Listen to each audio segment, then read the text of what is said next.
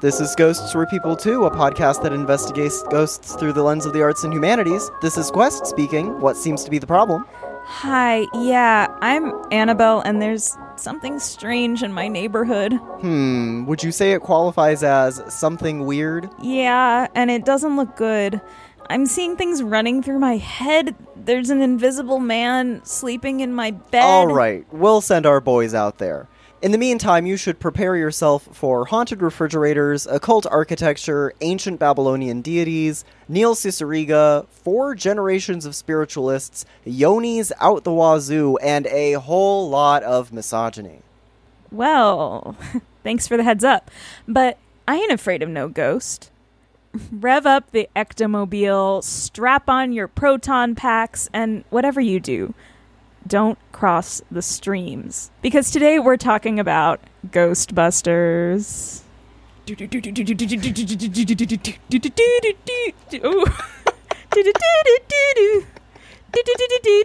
right? That's what you're going to edit that in, right?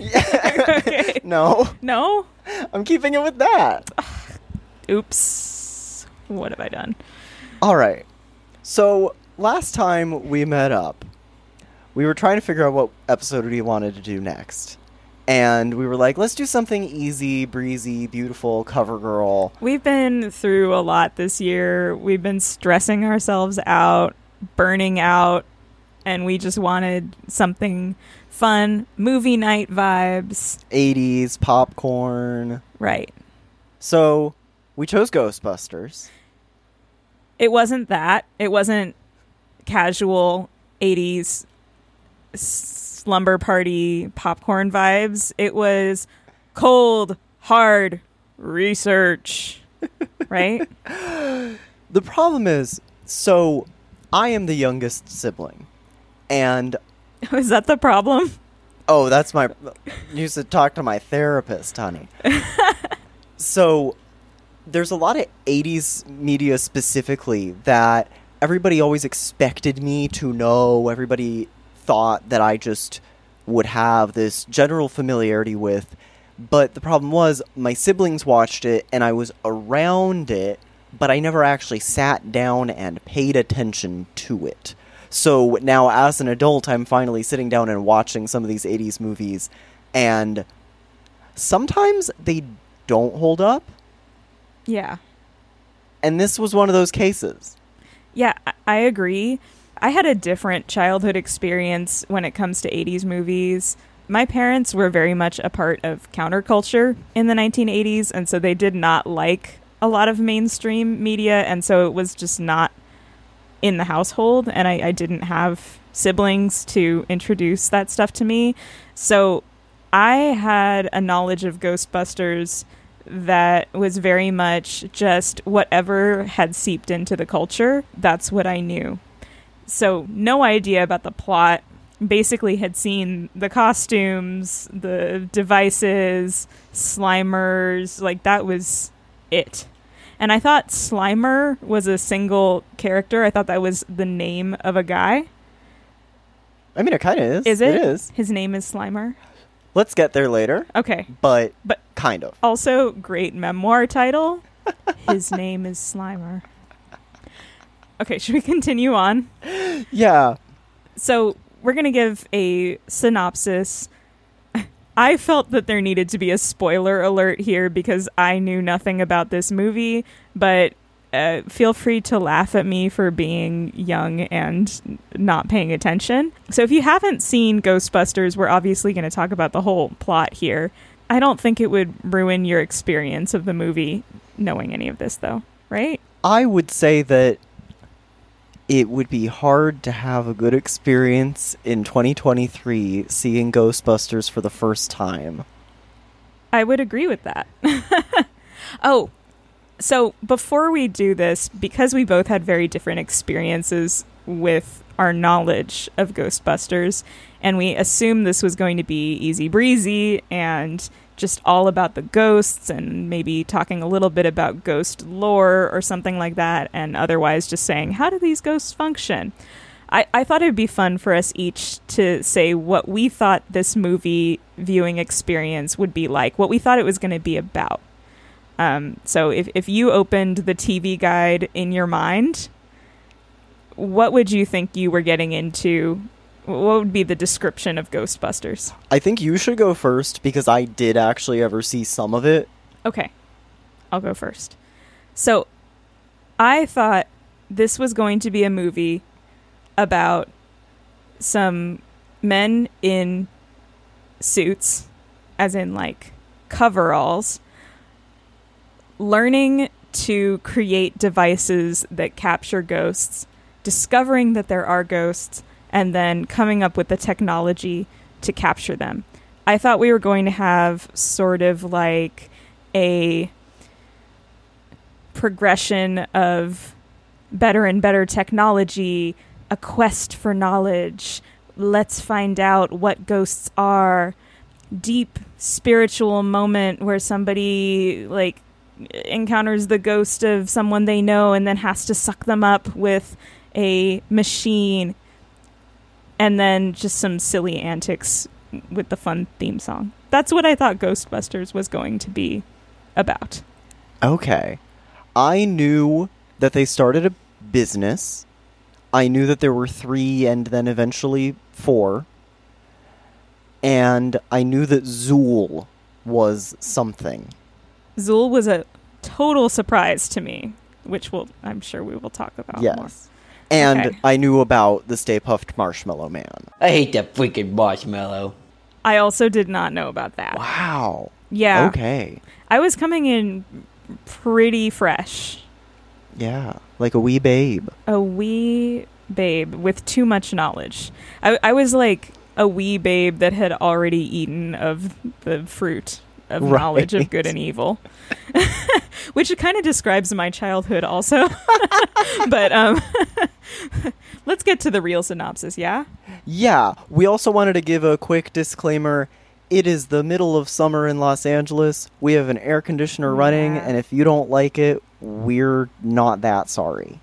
Yeah, it is nice and cool at 93 degrees Fahrenheit right now. So, we're not giving it up. So, Ghostbusters 1984. When Columbia University fires its three professors of parapsychology, the trio starts up a paranormal extermination agency, the Ghostbusters. The Ghostbusters are unable to help their first client, Dana Barrett, who saw an ominous portal open up in her refrigerator, but find themselves on the road to success after apprehending their first apparition. A pair of demonic beings possess Dana and her neighbor, Lewis, in order to summon Gozer, the ancient destructive deity responsible for New York's surge of paranormal activity. Meanwhile, the EPA arrests the Ghostbusters and releases the specters they've captured. The Ghostbusters are swiftly set free by the mayor to halt the coming apocalypse.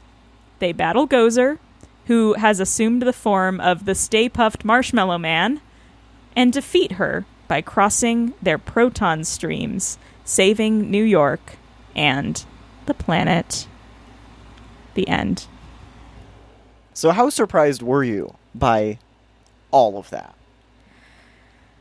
I was really surprised that there was an apocalypse plot. I did not think it would get that big, and I think I'll talk about that when we get to our just general reactions Yeah. about the movie.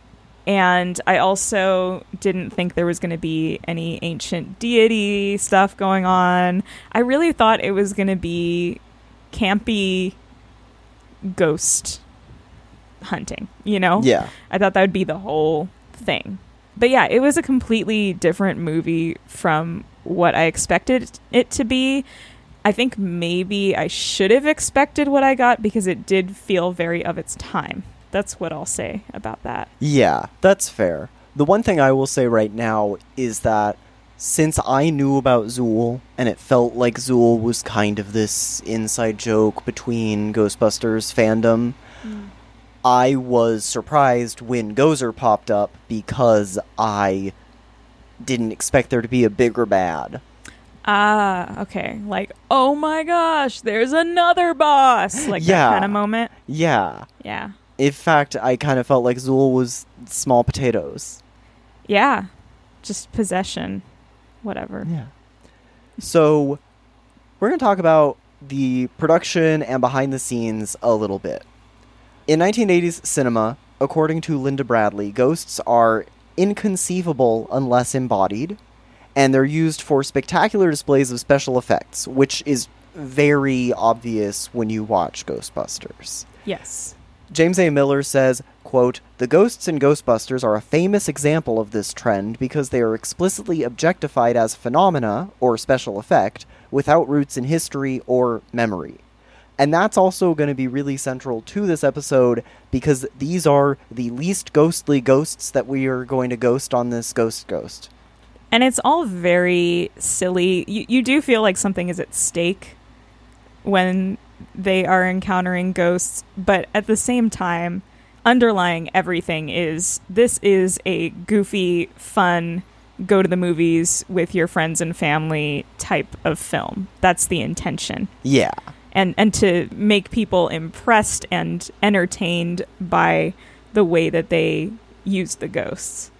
And it did or not it, but a man, Richard Edlund, VFX supervisor for Ghostbusters, won Oscars for Best Visual Effects for A New Hope and Raiders of the Lost Ark. And he was nominated for Poltergeist, Ghostbusters 2010, The Year We Make Contact, Poltergeist 2, Die Hard, and Alien 3. So it's it's good to look at. It is fun to see the way that they realize these ghosts. There were 200 effects shots, utilizing a wide variety of techniques, including matte paintings, stop motion, puppetry. They had four different suits for the Stay Puft Marshmallow Man, so that way from each different angle you wouldn't see a seam. That's really impressive. So it's a visual marvel. It is a blockbuster in that way that horror and sci fi and fantasy movies get to be. Absolutely. And it doesn't take itself too seriously, sometimes to its own detriment. Agreed. What I thought was also really important to know when you look at it and realize, wait, these are not ghosts in the traditional sense, is to know that the concept that you see was not the original concept.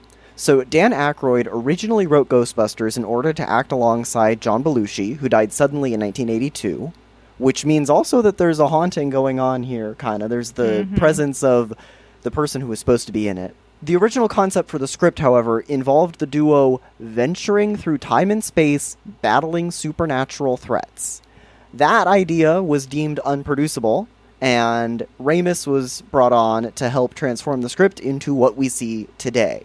And I think that that's really evident when you look at the way that these ghosts are transdimensional.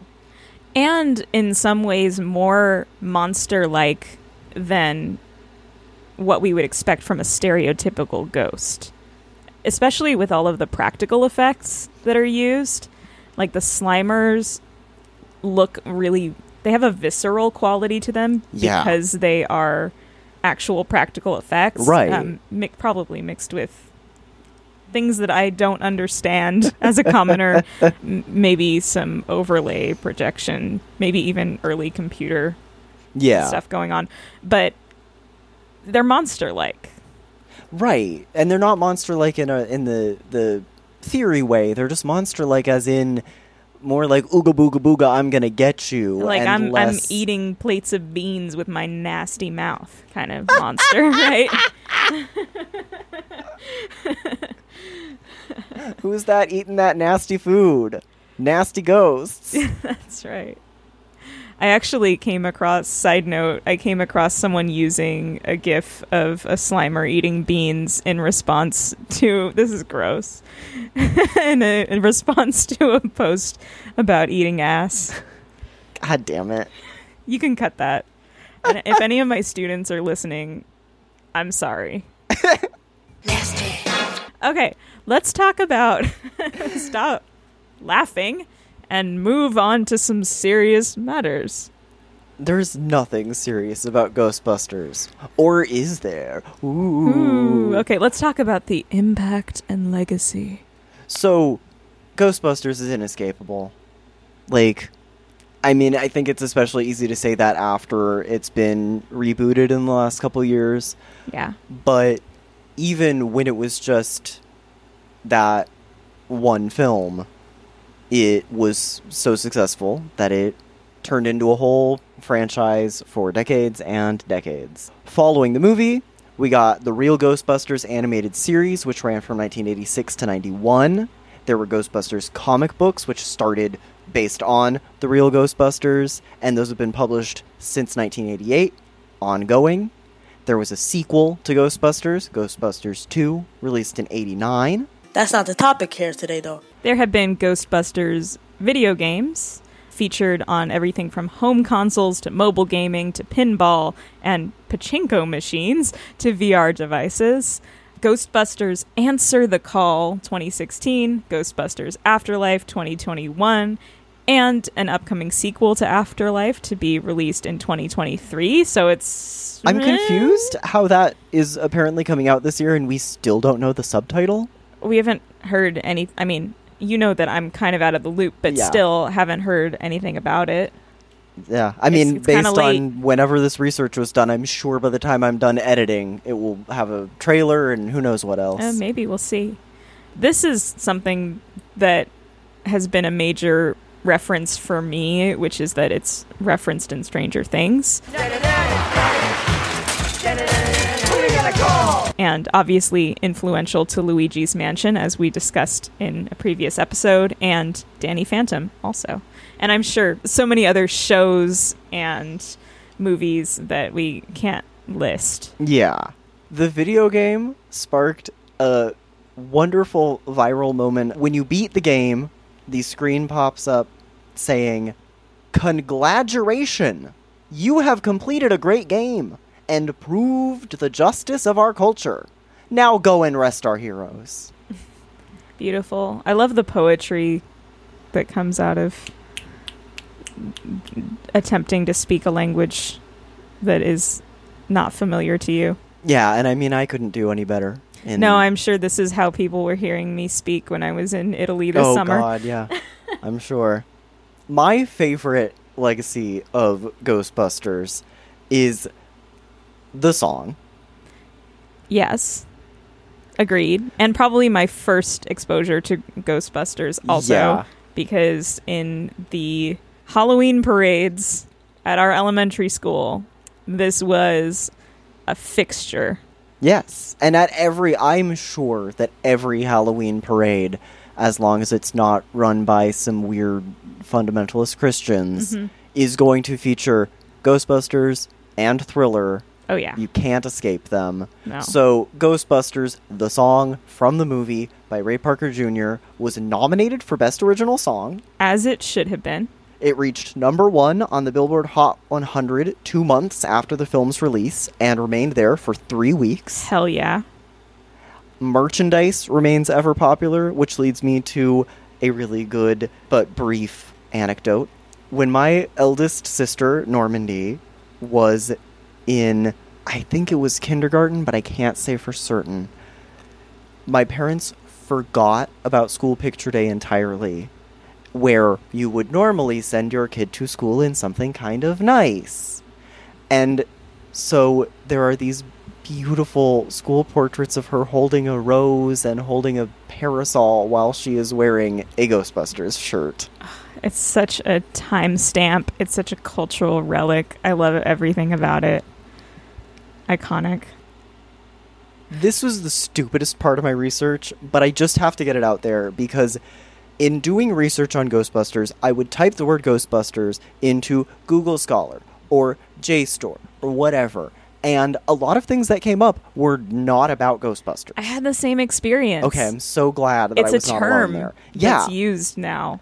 So this I will just breeze through this really quickly, though feel free to react. Sure. But here are some of the topics that came up with paper titles referencing Ghostbusters that are not about Ghostbusters 1984 or what the other majority of the papers were were about Ghostbusters 2016 and Gamergate and the culture war and all that shit, which is important and we'll talk about that another day. We'll talk about it a tiny bit today.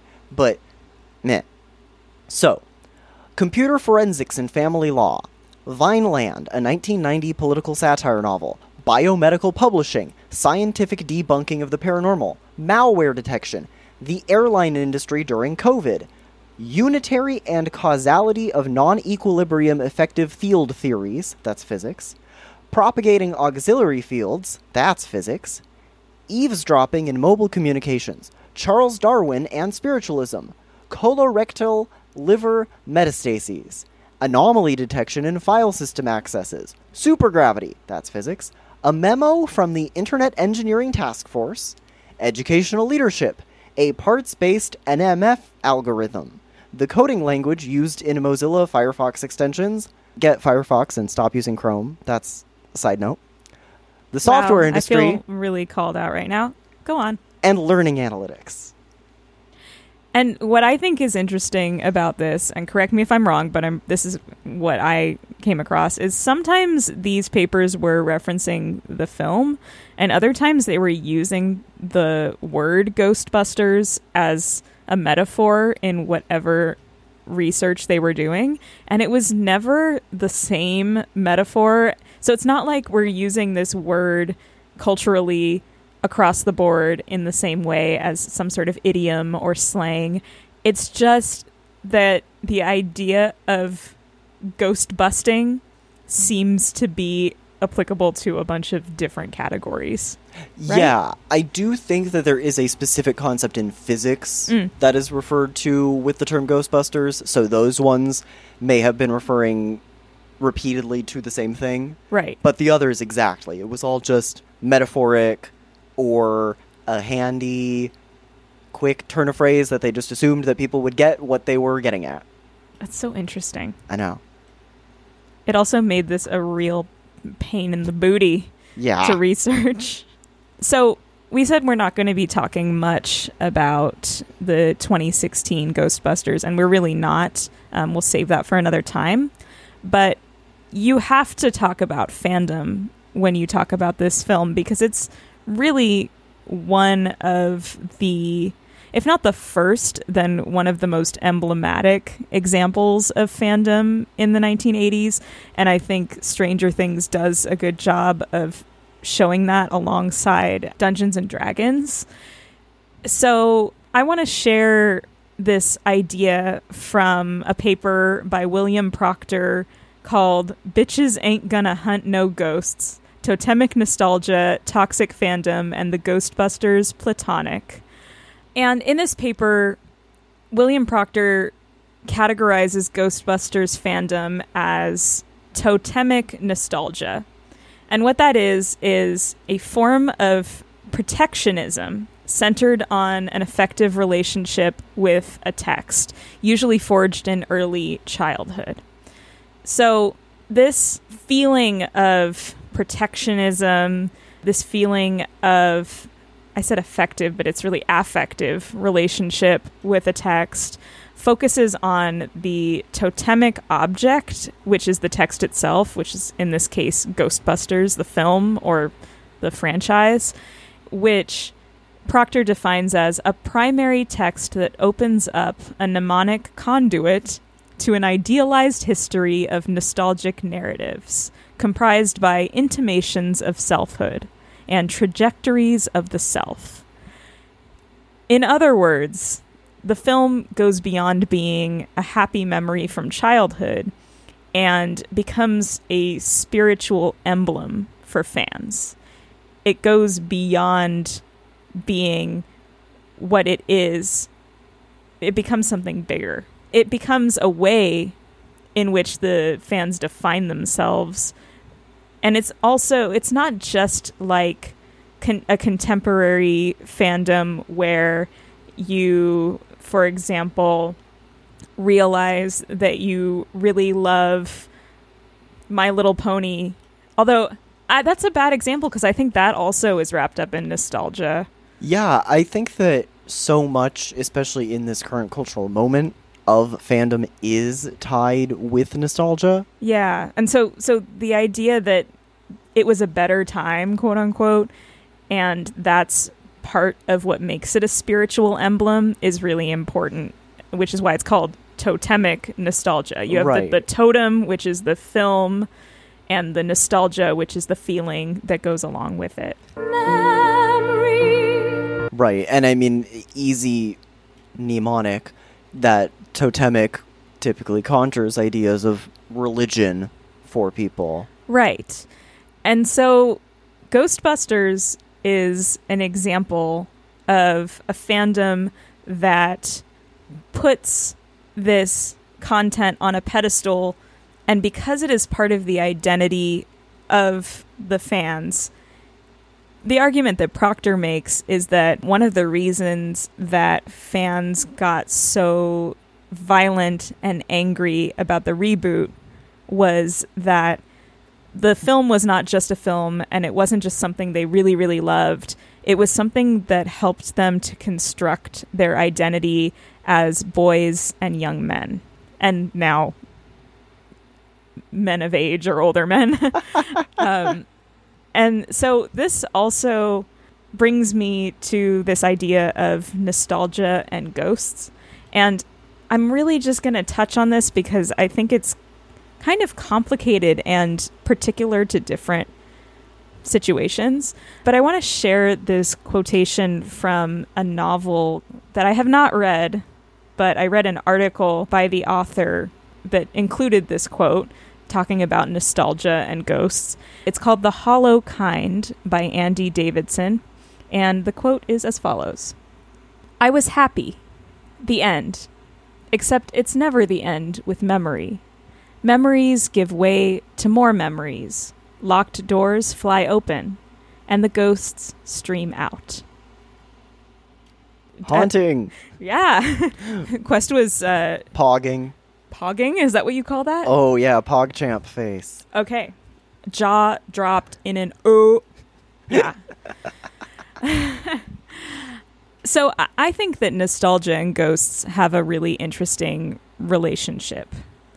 And my concept of this relationship is that while nostalgia is the desire for a lost past, ghosts can be the emergence of a suppressed past. So we have this tension between something that you're longing for that you want to remember and something that comes back that perhaps you don't want to remember.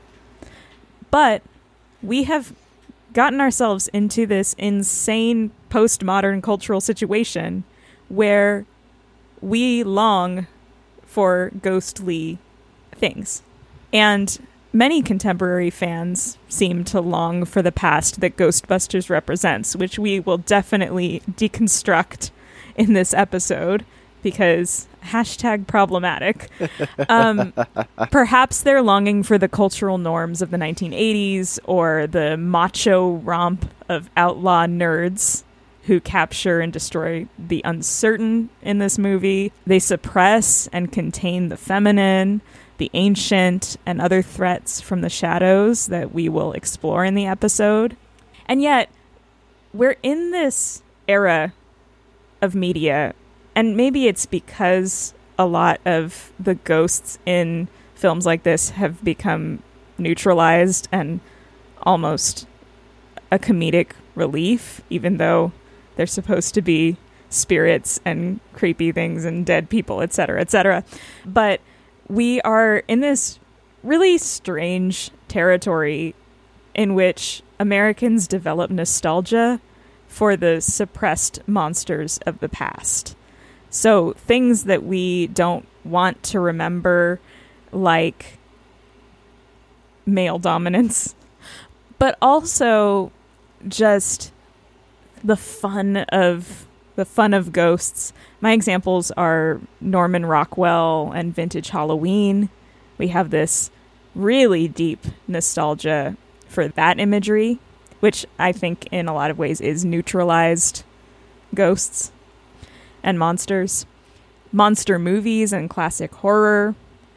Sometimes we've even found ourselves in a place where we see these films as parody when they were originally scary. And then nostalgia has this way of opening up channels for haunting where we start off in this sort of neutral longing for the fun of ghosts and find ourselves deep in things that maybe we were trying to suppress. Maybe we're surprised by our fear. Maybe we are like, oh, look at the cute little ghosty. And then suddenly it brings on sort of uh, Barbie movie style existential crisis and realization of death. No spoilers in that. Just that's the premise. Do you guys ever think about dying?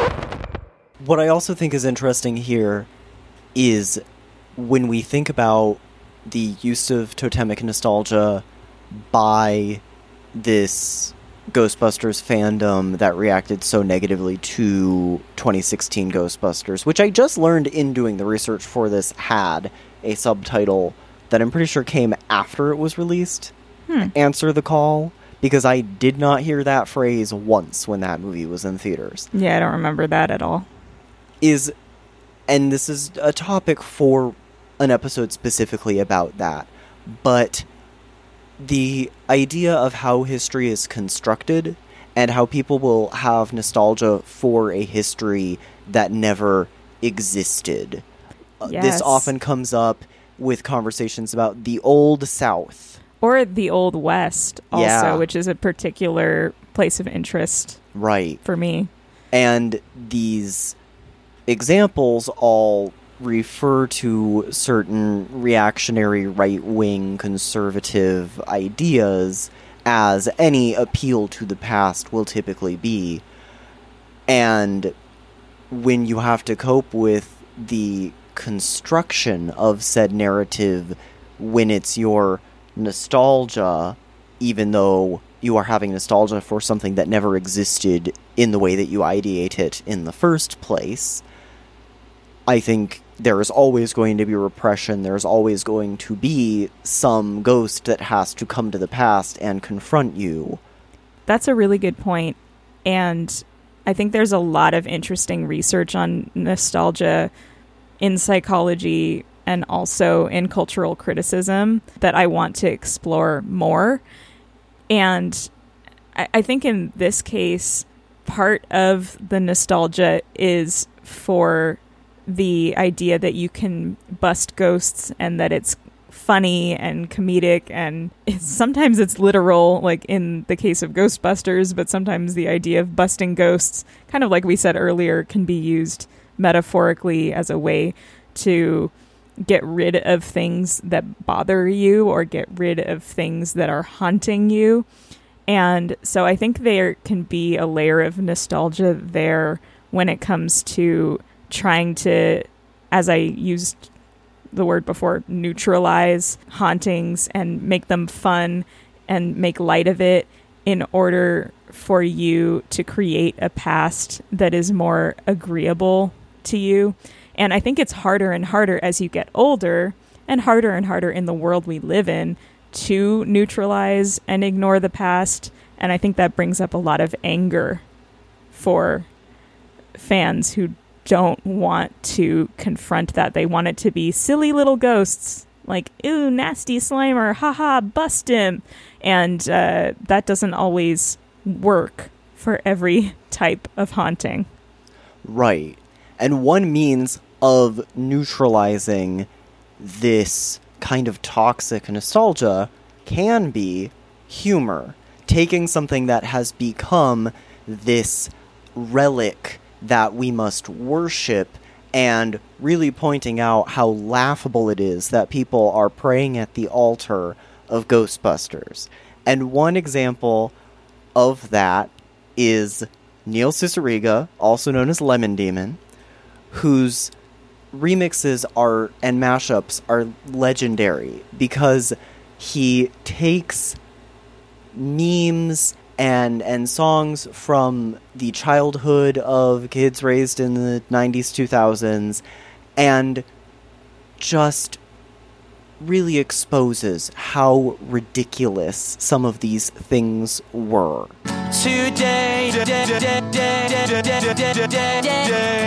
one of the first Neil Cicierega remixes I was acquainted with was Bustin'. So, right now we're gonna pause recording for a second, and then we're gonna watch Bustin for Annabelle's first time in I don't know how long, or if she's ever seen it, It's been many years. and then do a quick, quick reaction to that. All right. If there's something strange sleeping in your bed, let me tell you something. Okay, we're back. So before we started recording, I said to Annabelle, "Listen, I have to include this just because I know that when I edit, I will be tempted to put it every five minutes. so we just have to get it out of the way. So I can't let myself do that." Perfect planning. um, I realized I had not seen this before, but really all I have to say is I think this is just in in the way of an erasure poem. this is revealing the underlying sentiment and message of the film Ghostbusters. And what is that message? you use your penis to dominate the world while your penis dominates you. So in other words, Bustin makes me feel good. Yeah, yeah, yeah. And just think super quickly, I think that what works so well in Bustin is both the way that he plays on this single innuendo in the middle of the song and really brings your attention to it. He also, in the video, sticks all of these clips of the eggs exploding, the marshmallow exploding, Dan Aykroyd's eyes crossing, all of these It's busting all the way down. Right, exactly. Which is anticipating somewhere that I'm unfortunately going to have to go in this episode. And also this use of, like, delayed gratification, not even delayed, denied gratification, in that you never get the chorus as you expect it. You never, you get the repeated do do do do do do do do, and you're waiting for that do do do do do, Never. and you never get it. He's So you just have to watch other other people enjoying the pleasure. Oh boy, we got real psychosexual here. You know me. All right. Okay. Should we talk about our just general reaction to the film? Get that out of the way also, since we should. know that that's it would be tempting to spend so long just Yes. talking about how we felt about it. Yeah, so we've already alluded to it already, and we're really sorry. Spoiler alert for what we're about to say, but we didn't like it. That's not to say that we're going to trash it for hours and hours, No, we have interesting things to say about this film. but I just want you to be warned because maybe you have some totemic nostalgia for Ghostbusters, and I promise you, it's not time to turn it off. Or it is, I don't know. I'm not making that decision for you. Just don't leave mean comments. I guess we're going to start with my reaction. I already kind of mentioned some of these things, but just as a general reaction to the film, yes, I I didn't really like it. It was kind of honestly hard to get through for me, and here's some of the reasons why. Uh, so, because of the 2016 reboot, which I have not seen, but I, I know about, I knew there was going to be some misogyny in the original Ghostbusters, especially since there was such a push to, I guess, rebrand in the reboot with women and empowering women. Usually that kind of thing doesn't happen unless there's already content that needs to be revised. But I didn't expect that I would feel this alienated by the film. I really did not feel like I could connect with the characters, especially the male characters, and I have no problem connecting with male characters or male people. Um, Hi. hi. but it just felt very like an alien planet. Interesting choice of metaphor. But to me, I, I really had this feeling like there were these three men bulldozing their way through life, busting their way through life in this 1980s capitalist patriarchal hellscape that I know was in some senses very real, but felt very validated, or it felt like this movie was validating that worldview. And so I felt very alienated by that. I didn't, like I said before, expect there to be so many monsters or monster like ghosts. Nor did I think I was going to get myself into this dire, ancient, uh, apocalyptic plot line. None of us ever do. right, that's true. I thought that the effects were really fun and silly, and I expected that, and I got some of that. I almost could have done with even more fun and silly. Yeah. And I generally really like Bill Murray. And yet, I feel like he could not charm his way through this absolutely awful character that is Ven- Venkman. Yeah, Venkman. I almost called I- him Venkman. I refuse. I think his first name is Peter. I refuse to call him Peter. You can't, uh, but Bustin makes him feel good. Okay. Uh, my la- my last bullet point on this slide is I hated it. Yeah.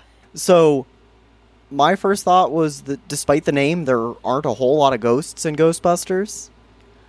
I was intrigued that the movie splits into two plots after Venkman visits Dana's apartment for the first time.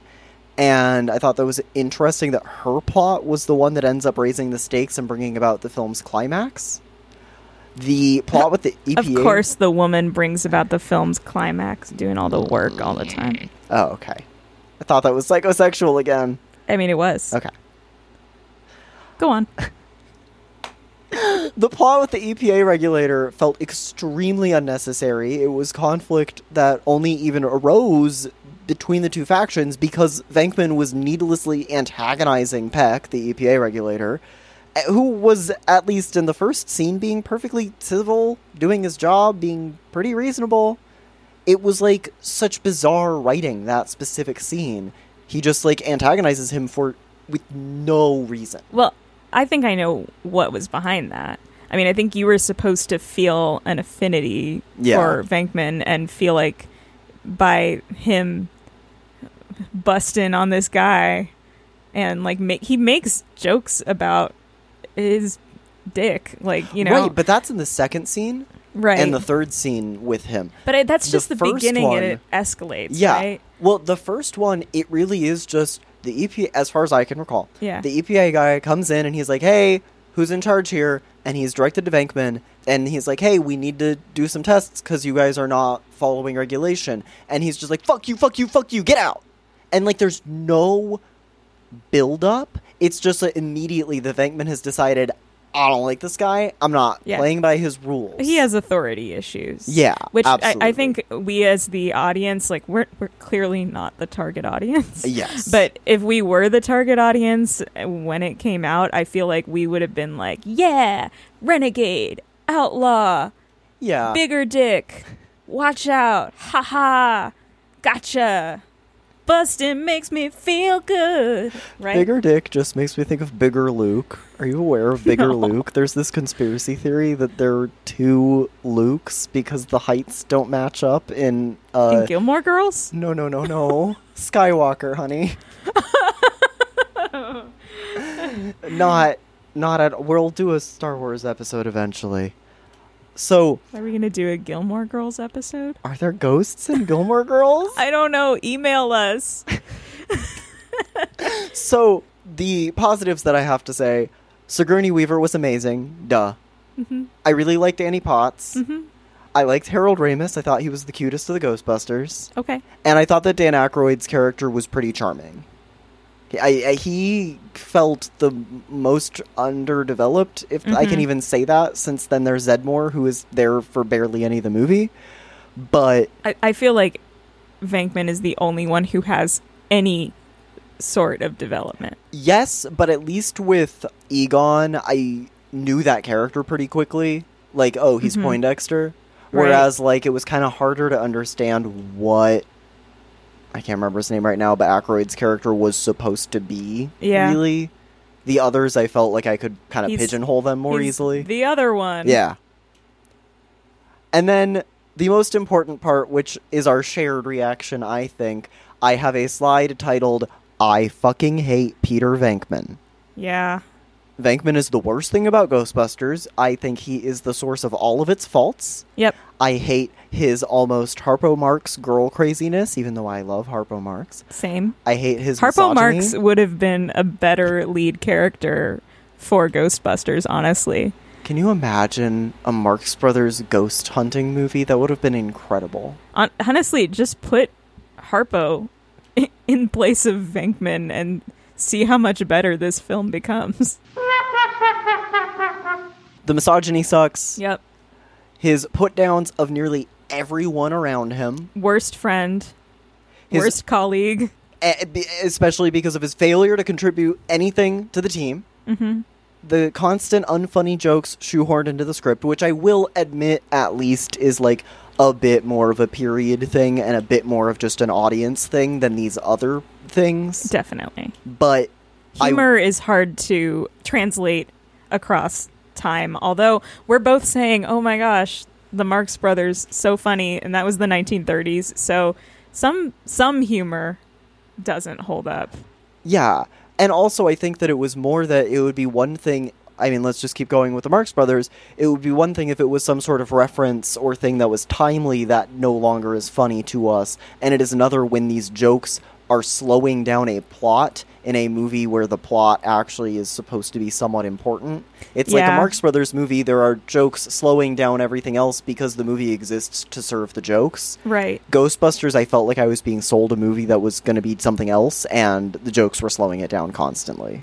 That's interesting. I I don't know if I entirely agree with that, but I also didn't think the jokes were funny, and I think I have a general bias a- against that era when it comes to humor. Like the 80s and 90s humor just does not land for me. I think a lot of it is just I, I don't know. It I know that we're getting into this, but I saw Ween this week Okay. and like 25% of the songs are dick jokes and I am not the right audience for that. I, I by the way, I just want to say I thought they killed it and they're a great band and I really enjoyed a lot of it. But I was just thinking about like that era of humor and I feel like it's consistent with the Ghostbusters style of humor. It's very targeted towards white young boys and Adolescents. like adolescents, Yeah. teenagers, college humor. And I just it's it's not for me. Yeah. And we're totally going to get. That's so instrumental to a point I'm going to make later. Really glad you brought that up right now. If you're wondering what I'm talking about with Ween, by the way, just listen to the song Piss Up a Rope. Quest's face says it all, but you can't see it. Or don't. Yeah, or don't. Or don't. Venkman spends so much of the movie antagonizing everyone around him, even his friends and his accomplices. I don't think this is an overly contemporary point of view, Mm-hmm. but I was really expecting that him being such a dick was going to be part of the plot.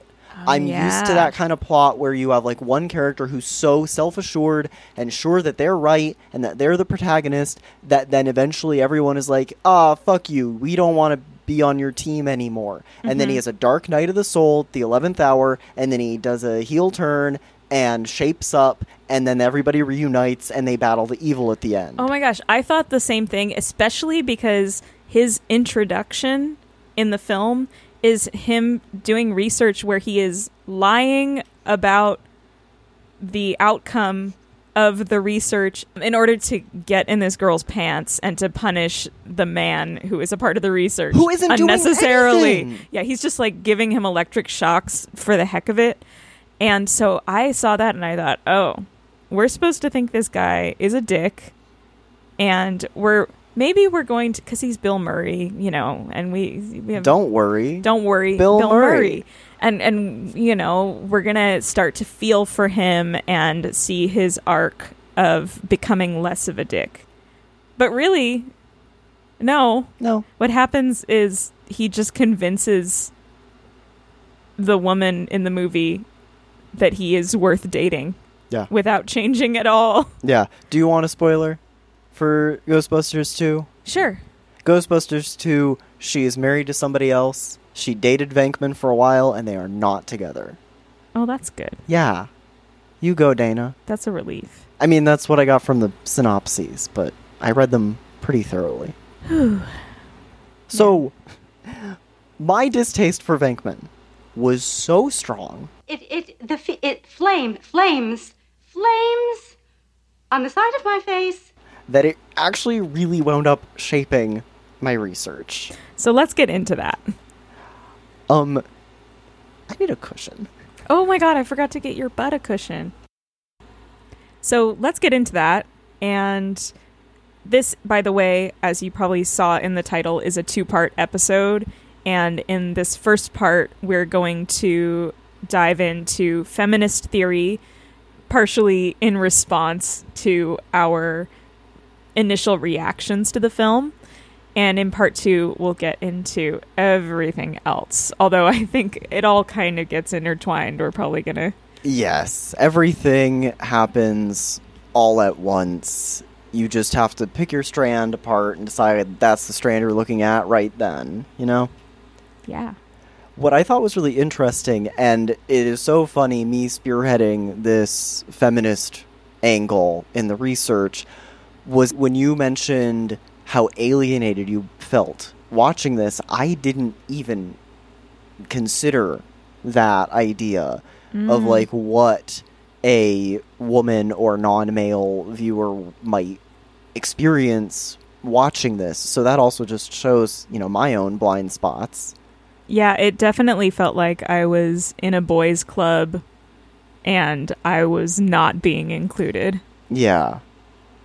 That's interesting. And what a movie.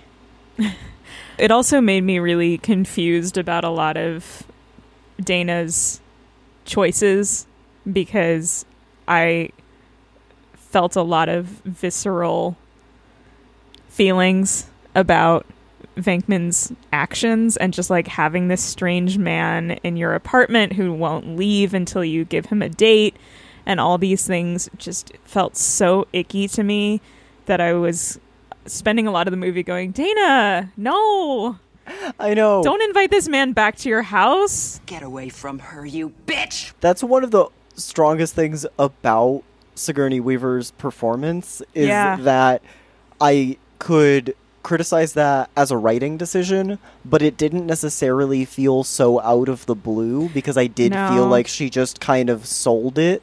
It doesn't feel unbelievable. She she really does sell that and And she does have a problem Yeah. that she needs addressed there's something strange in not her only, neighborhood. Not only in her neighborhood, but in her refrigerator, and I get the desperation that comes with that.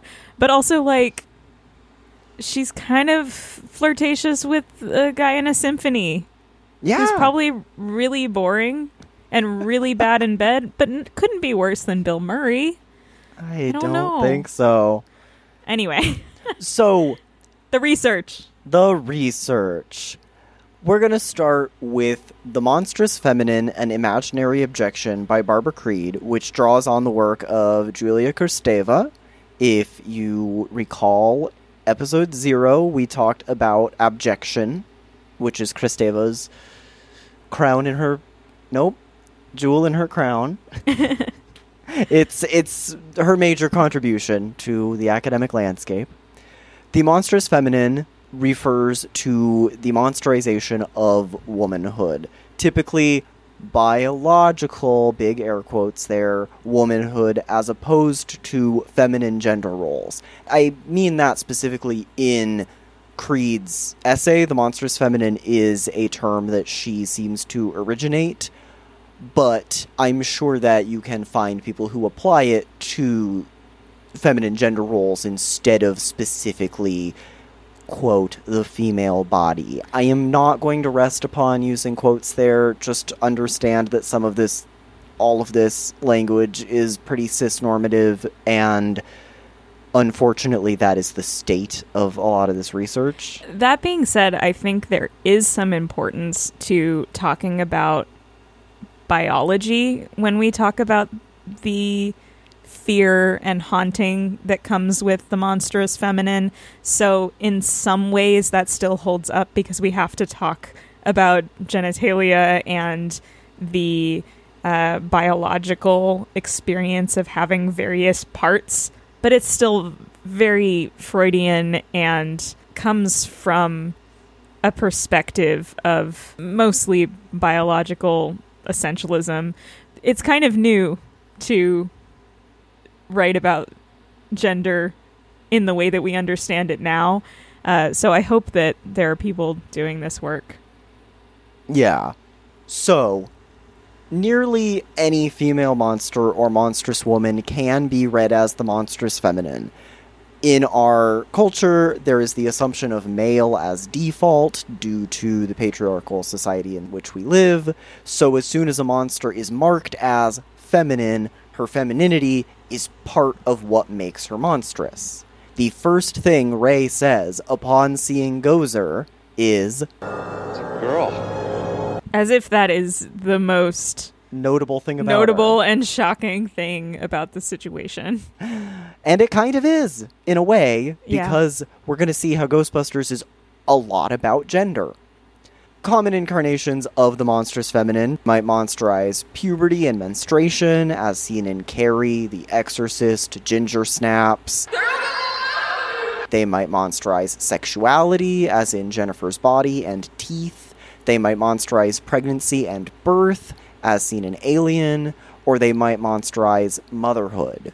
And that's also why I say that biological sex is also important in this discussion. And there there's some equivocation about gender and sex in this writing. But I think we can see the distinction where, you know, pregnancy and birth we now understand to be a an issue of assigned sex rather than assigned gender and that is part of the monstrosity and the the fear. Same with menstruation. But then there's also qualities we associate with femininity that are not about the body that are monstrous. And so there's a distinction that we can make there but we can see that it's both gender and sex that are drawn upon to create the monstrous feminine or the monstrous female Yes, I would just argue that with a more nuanced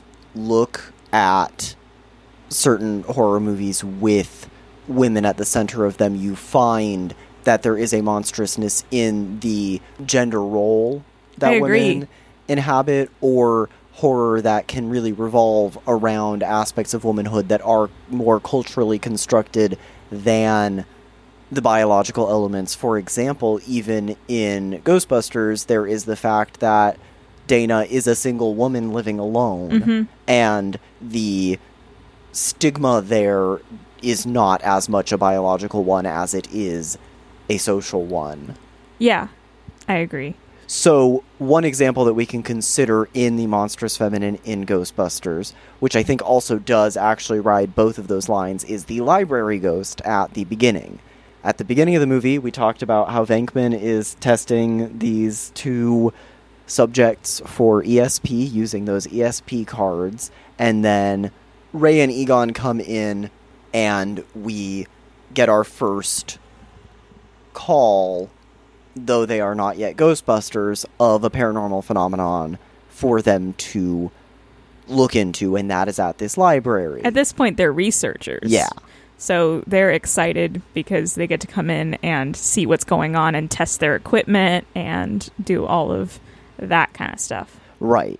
And by they being excited, we mean specifically Egon and Ray, because Venkman is a skeptic right now for whatever reason. Right. And when we finally get to the ghost, we see all of the spectral silliness at the library. We see go- books moving and we see ectoplasm. And it is this old woman reading a book. And then when they confront her, she turns into a big gorilla monster. I know exactly what to do. Now stay close. Stay close. I know. Do exactly as I say. Get ready. Ready? Get her! Mm-hmm. Something that was strange to me is that although Venkman is supposed to be a skeptic, he is really unsurprised about the fact that there are ghosts. So I guess he's a classic skeptic in that he maintains a total skepticism on both sides. Yeah, an open mind An to open some mind. degree. Yeah. But it's interesting. It's only when they start to threaten this ghost that she becomes monstrous. She's rather benign and or even just neutral Right. in the beginning. Turning back to gender, what is interesting here is that it is this elderly woman who appears conventional and then becomes just unrecognizable. She really does. We're looking at an effects photo as well as a still from the film. Her face looks very gorilla like. Yeah, with exaggerated teeth and skin that is more like a decaying corpse than like a gorilla. Wispy hair. Yeah, her hair was in a neat bun, and then it falls down and starts floating around her when she assumes this more monstrous shape. Her dress is now in tatters. And on a more psychological level, what's interesting to me about this ghost is that her mild appearance, her appearance as an older woman, I think is supposed to create an expectation that she doesn't have much power and that she doesn't pose a threat. Yes. And so the thing that is supposed to make this scary is that it, it kind of relies on our stereotypes about older women, which is that they're non threatening, that they won't make a fuss, and that they're not a problem because we can dominate them.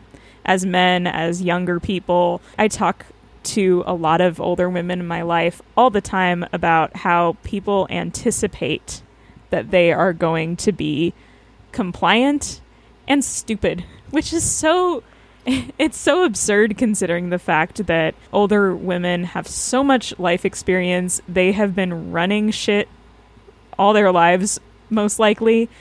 It's a really sexist and ageist stereotype, but she fulfills this for sure. She's this neat older woman who's just reading a book and then snaps and Right. becomes threatening and frightening to this group of three young youngish men. And when she does that, her gender becomes unsettled. One thing that I was thinking about was the intersection between age and gender. Mm-hmm. I recently read a quote from Kate Bornstein, who is incredible, and who is both trans and non binary. And by that I mean that they have experienced gender affirmation surgery. Mm-hmm. And they were talking about how as they've gotten older and older, they've become more and more androgynous. Mm-hmm. And that we do kind of de-sex the elderly. yes. So the idea that this elderly character who is very marked feminine when we first see her, also it's notable that her color is purple, mm-hmm. which is typically considered a feminine color, then becomes monstrous and so she becomes more androgynous and more inhuman, Yeah. which it makes me think of the Psycho Biddy a lot. Are you not familiar? I'm not familiar. Psycho Biddy, the best example is whatever happened to Baby Jane, the crazy elderly woman, especially ah. in a psychodrama or Yes. psychological horror. The threat of the older woman. We're afraid of them. We're afraid of aging. We're afraid of death. We're afraid that we're going to look like this. That we're afraid that we're going to be desexed one day. Lose So- power. Yeah. But we're afraid that we're going to lose power, and yet she becomes more powerful. But we also don't see any resolution for, like, they don't catch her. I really thought that this was going to be the beginning of an extended plot, and it's really just kind of a jump scare to get the crowd going, to whet the appetite. To introduce you to the concept, Yeah. for the rest of the movie. Or to introduce you to the concept of the monstrous feminine. Mm-hmm. Ayo. And concerning the incident at the library, Venkman interviews an employee of the library. And what do we have to focus on but hysteria? I don't remember seeing any legs, but it definitely had arms because it reached out for me. Arms? I can't wait to get a look at this thing. Alice, I'm going to ask you a couple of standard questions, okay? Have you or any member of your family ever been diagnosed schizophrenic, mentally incompetent? My uncle thought he was St. Jerome. I'd call that a big yes. Uh, are you habitually using drugs, stimulants, alcohol? No. No, no. Just asking. Are you, Alice, menstruating right now? What has that got to do with it? Back off, man. I'm a scientist. And it should be noted that this is another older woman. So we have to question her mental health and her mental competency, both in her family history and in plausible drug use. And then what do we have to ask her? Are you on your period? I hate him so much. I hate him so much. I shouldn't even say it like that. That's like that's using the Valley Girl voice in vain. um He's like, "Oh, well, are you, are you menstruating? Are you on the rag? Are you on the rag? Are you like reliable right now? Back off, man. I'm a scientist." Again, we are talking about bodily functions and specifically gendered bodily functions. So, at the core of the monstrous feminine, according to Creed, is the idea of the archaic mother. And the archaic mother is very Lacanian and Freudian, and I'm sure I've gotten into my contempt for those two in this podcast before, but they are also useful and inescapable when you're looking at horror theory. What Creed says is. What is most interesting about the mythological figure of woman as the source of all life, a role taken over by the male god of monotheistic religions, is that within patriarchal signifying practices, particularly the horror film, she is reconstructed and represented as a negative figure, one associated with the dread of the generative mother, seen only as the abyss, the monstrous vagina, the origin of all life, threatening to reabsorb what it once birthed.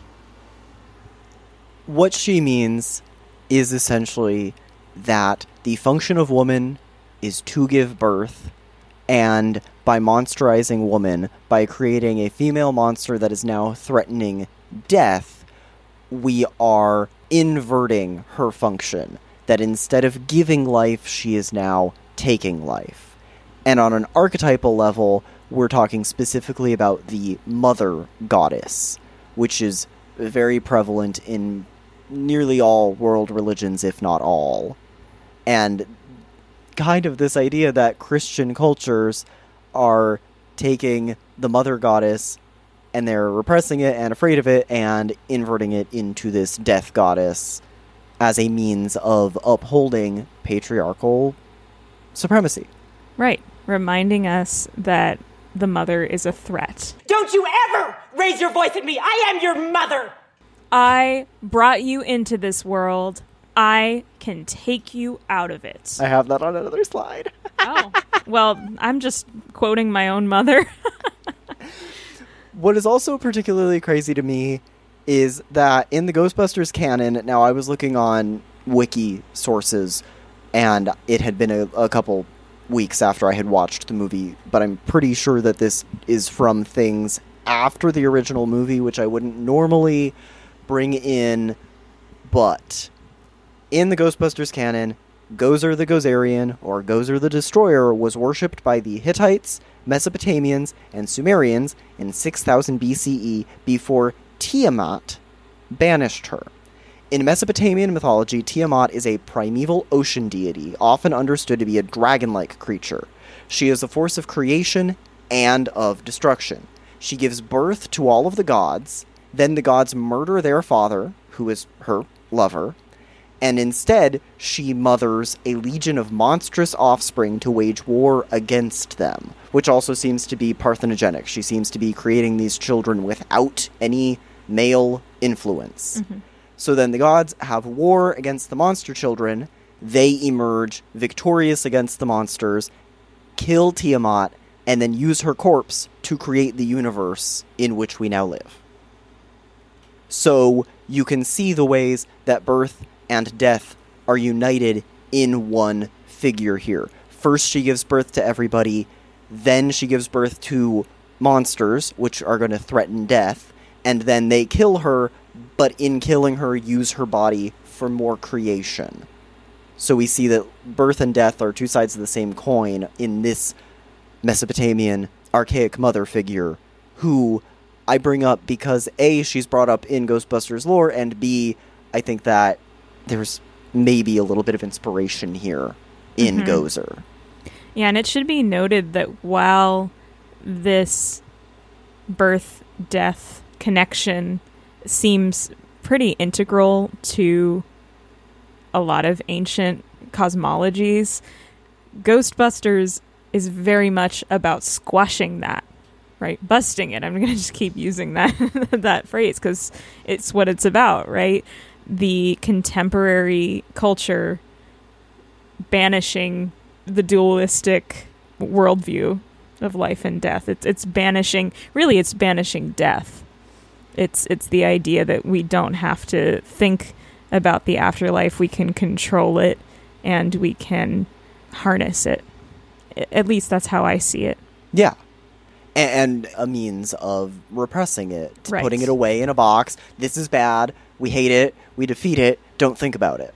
Right, using tons of energy and technology to contain the force. Yeah.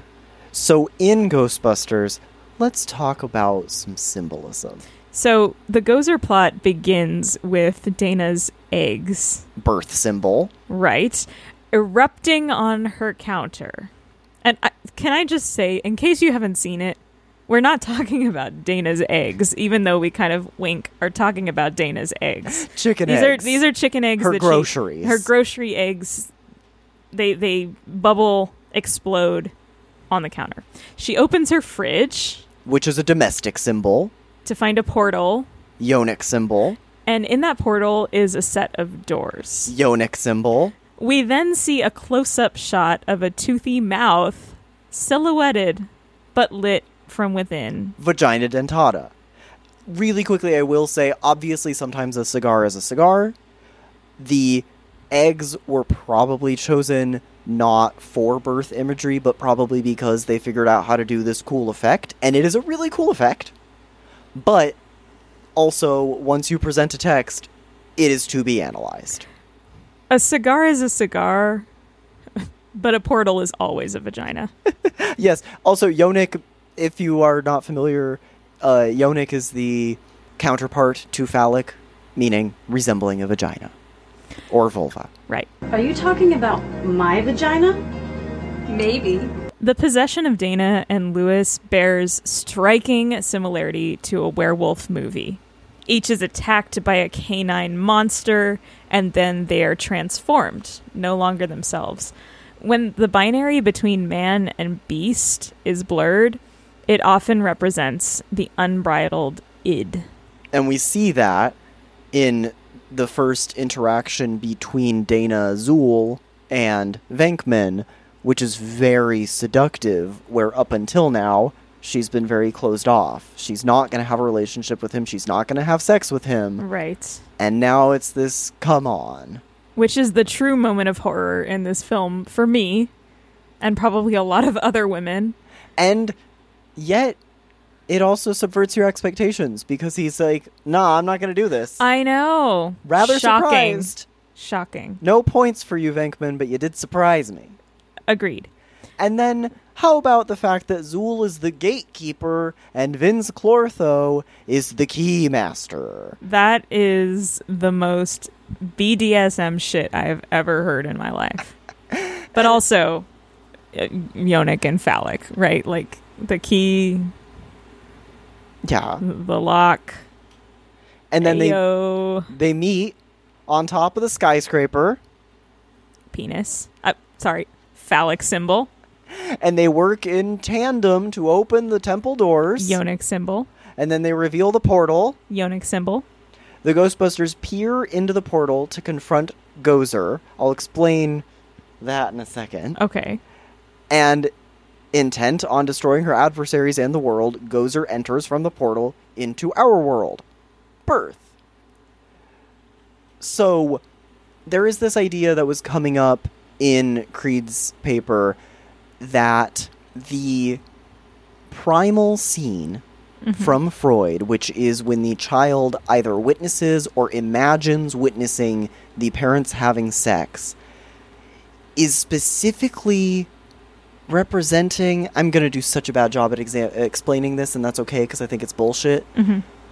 The child fantasy of witnessing the parents having sex while the child is in the womb, like witnessing their own creation.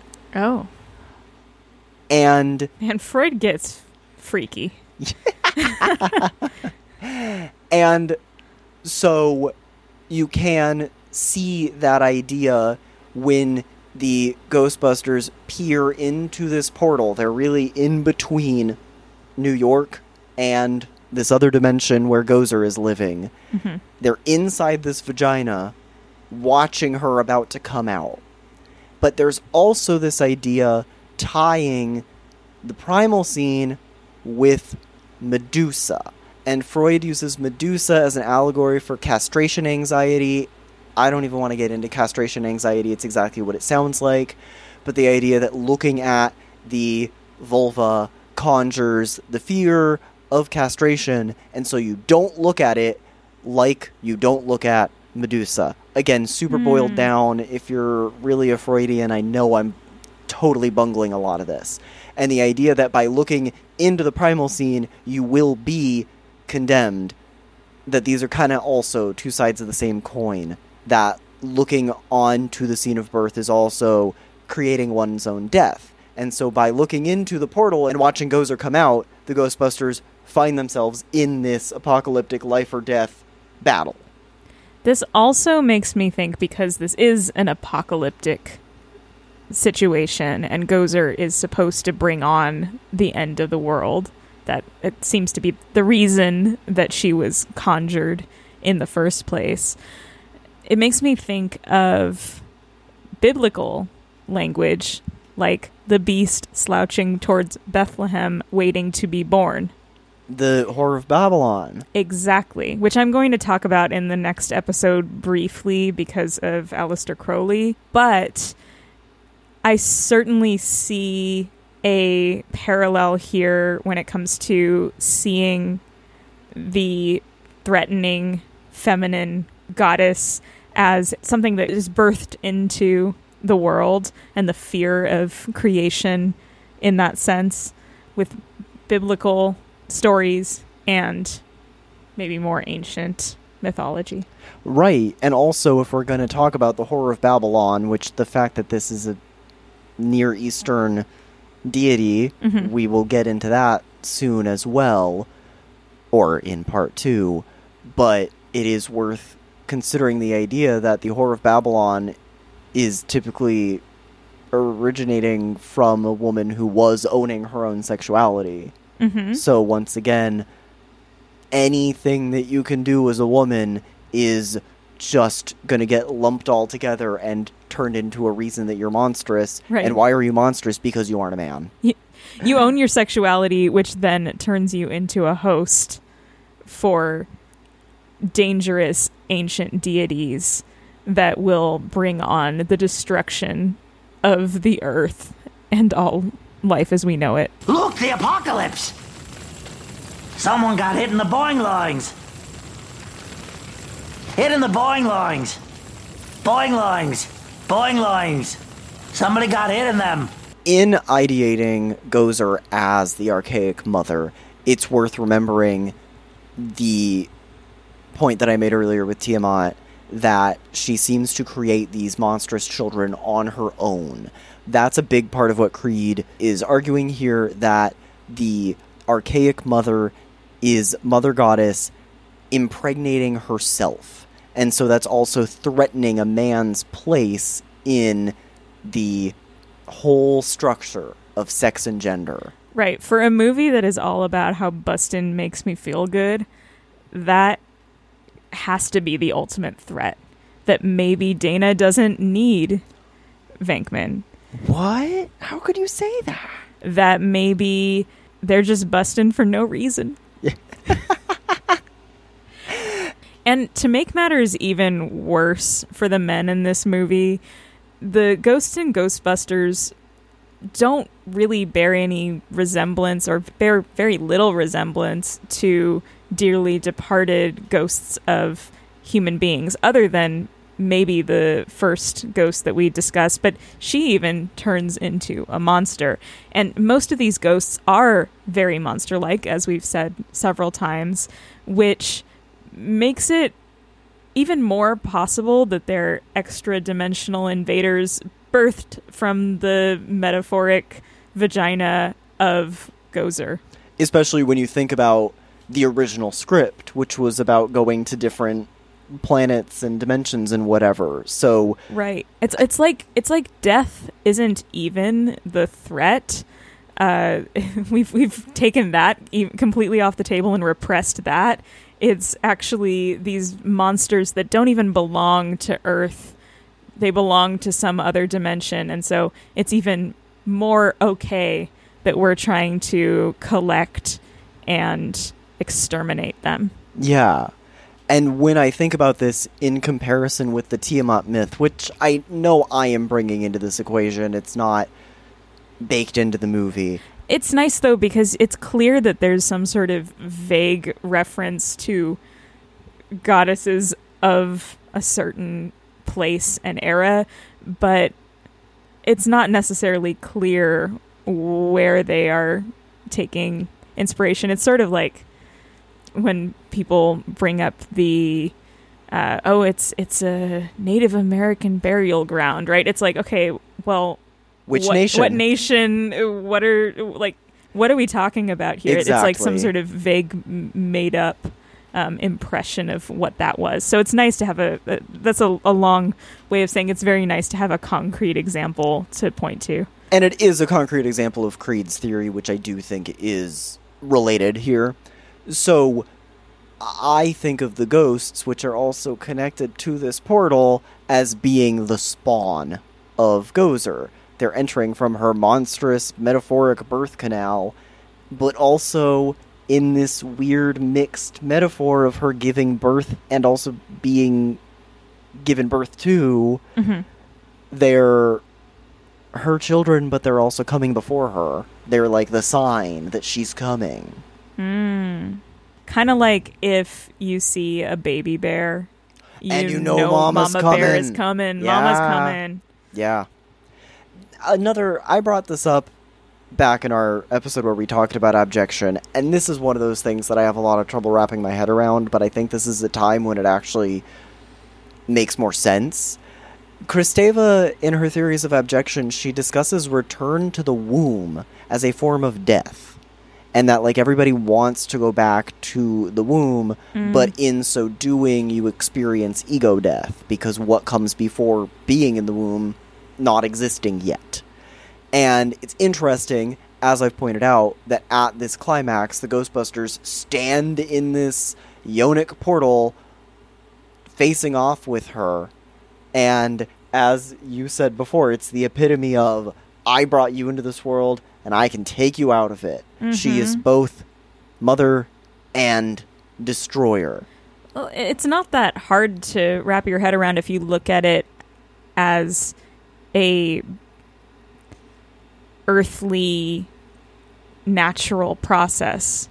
Uh, I think of Friar Lawrence in Romeo and Juliet giving his whole long speech about how a flower can have both poison and healing power and talking about what comes out of the earth and I think there's that dualistic nature to soil and to as we've said before birth and death and that a lot of goddesses represent that dichotomy that that lives so so easily together.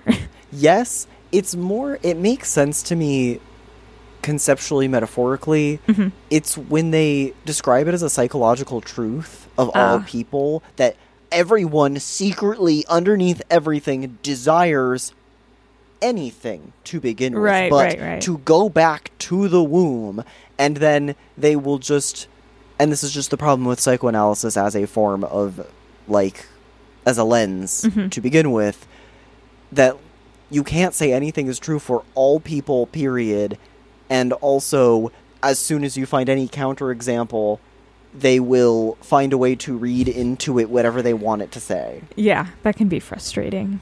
That being said, I think that almost everybody desires the comfort and safety of being carried in a womb, whether they want to actually, uh, on a psychological level, go back.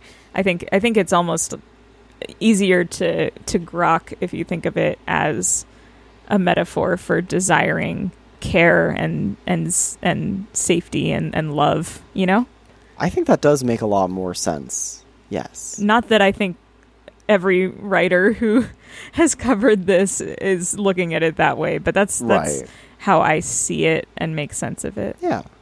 And what was also brought to mind here as we talk about the climax of the movie is this quote from Gramsci The old world is dying and the new world struggles to be born. Now is the time of monsters.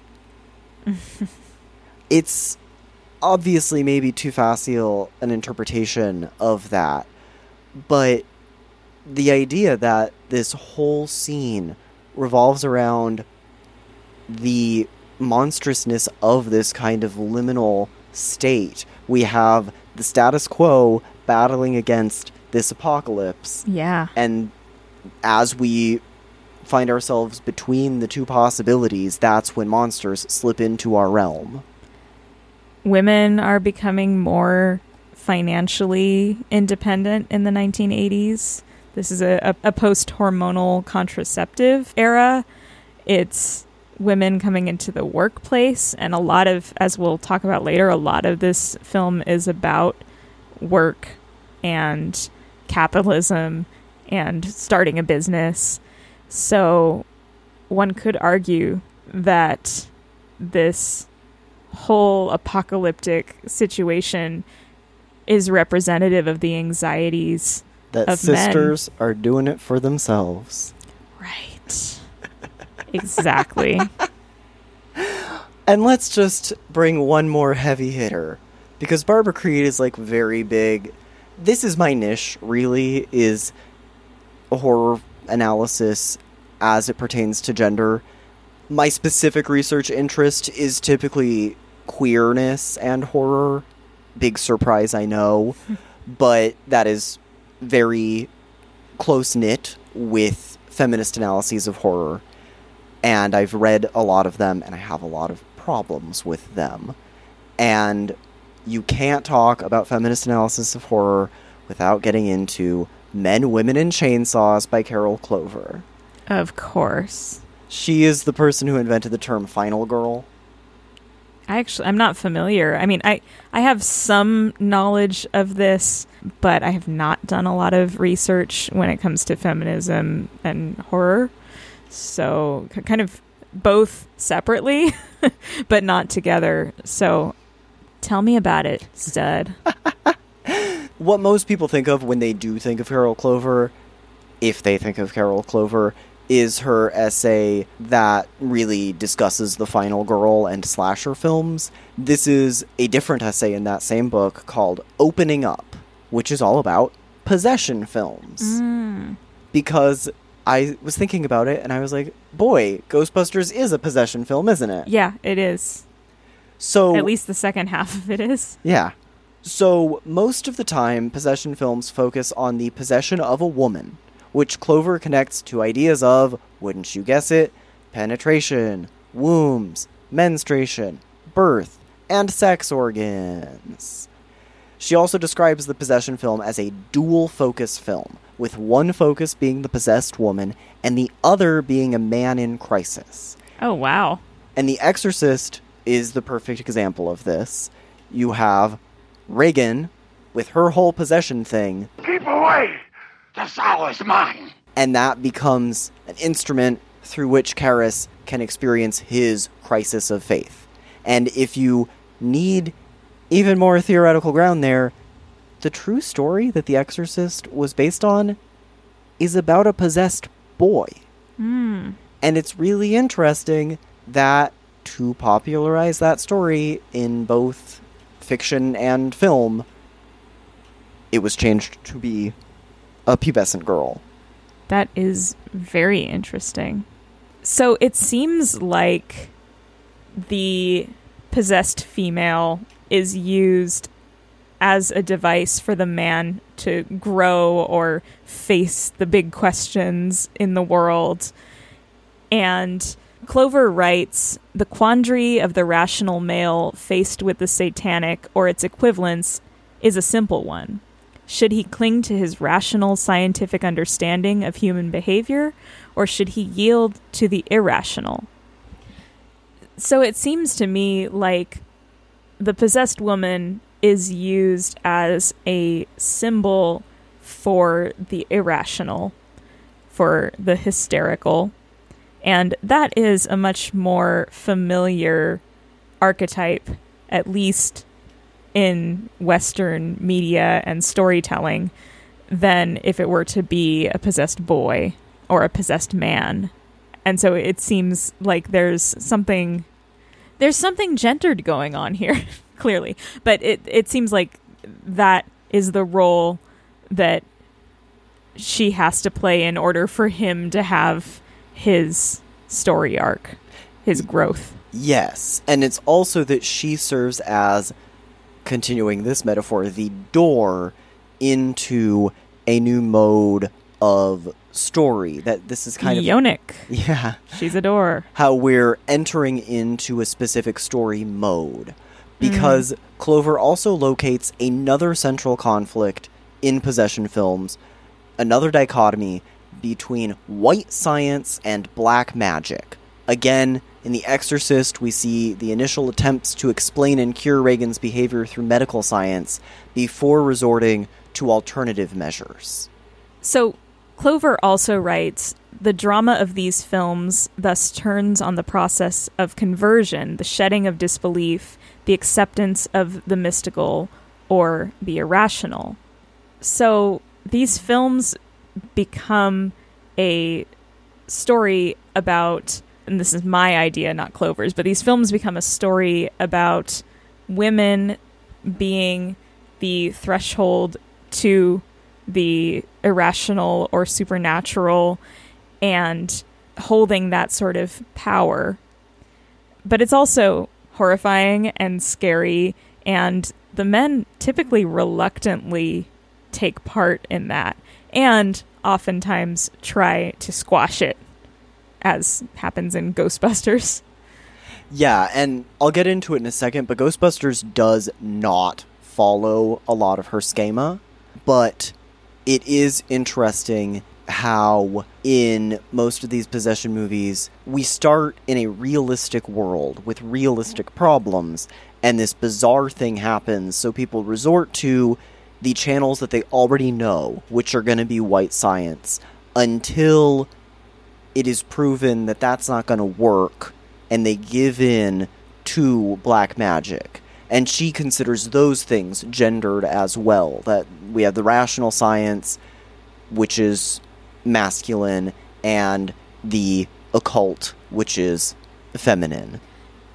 I just want to comment that I think of it in some ways as more white science to white magic because so much of the time, and this is my own distinction, maybe from my background in occultism, but I tend to think of white magic as magic that works with energies like angels and like capital G God and order.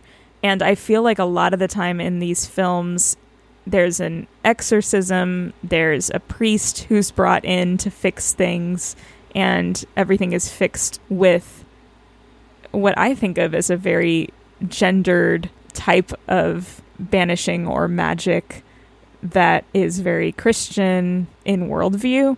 And so it, it to me that is gendered masculine. And so I see it more as white magic and black magic being more of the earth or what we might in a derogatory way call the mundane, but really is integral um, and more gendered feminine. That's that's maybe just language distinction. One thing is that she is pulling these terms from a specific movie. I had it in my notes, but I didn't put it in the slides. That makes a lot of sense.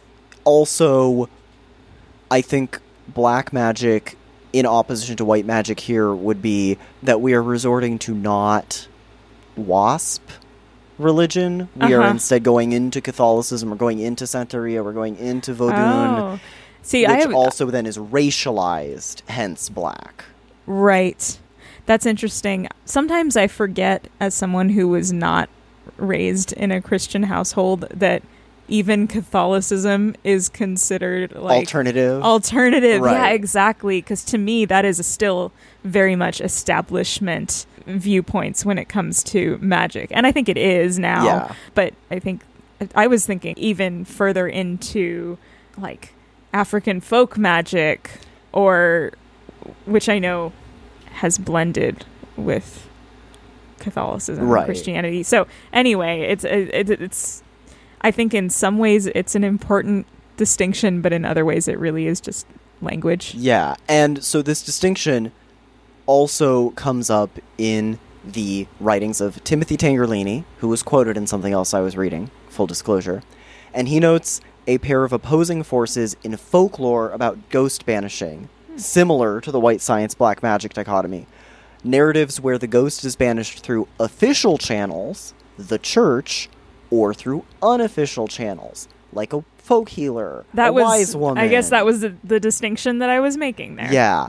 And what was really crazy, so there was this article I was thinking I was going to read, but it was going to be so jargonistic and outside anything useful. And if you know me from this podcast, I have a tendency to over research. Mhm. But. Which it- we, we love you for it. Thank you. and we worry about you. and it was using Ghostbusters to analyze environmental protection law. Wow. And one thing that I did get into in the little bit that I did read was a discussion of the conflict between the Ghostbusters and the EPA, and that when official channels refuse to take care of a problem, then you get vigilante versions of taking care of that problem. Huh. And so, once again, you find, even in this environmental law analysis, this dichotomy between official channels and unofficial channels. That's interesting. And that's really central. All these things are going to come together to form such a sweet, juicy nugget. I'm so excited to get there. so, even though the Ghostbusters arguably represent a scientific methodology, they are clearly an unofficial channel, thus, black magic, in opposition to the white science of the EPA. The male crisis, or the crisis of faith, isn't located in any one character, but instead in the city of New York. Has to decide how they're going to take care of this problem, realized through the scene where both Peck and the Ghostbusters have to argue with the mayor about how he's going to take care of this problem and try to get him on their side. That's really interesting because just to complicate this a little bit with some ecofeminism, I see the Ghostbusters. Well, I see them the way that you've outlined here, where they are vigilante justice in terms of the environmental problem that is the ghosts, right? And the apocalypse. but it's interesting to me that they are also attempting to capture this evidence of uncertainty that likely spawned from things associated with the feminine, as we've discussed. Because to me, that is the way that we have tried as a society to subdue nature using technology in order to control, to command, to own nature. And so I just think it's so interesting that the EPA becomes an enemy. And I mean, it, it's interesting already that the EPA is an organization that is very much a part of institutionalized, that is very much an institution, and I think coded masculine because of the way our culture is. I don't really have a, a conclusion there other than the fact that there is some tension between Ghostbusters being vigilante justice for the environment and Ghostbusters being representative of the way we have tried to colonize feminine aspects of Mother Earth. Yes. So this tension between this way that Clover ideates the possession film as and I'll I have some better examples of this that we haven't yet gotten to, but that the possession film opens us up to new possibilities. Mhm. That's why we look into black magic, Mhm. and it restructures the world as we entered it at the beginning for the better. And Ghostbusters does not follow it very Ah. well. And that oh, you're you're you're speaking my language. Good.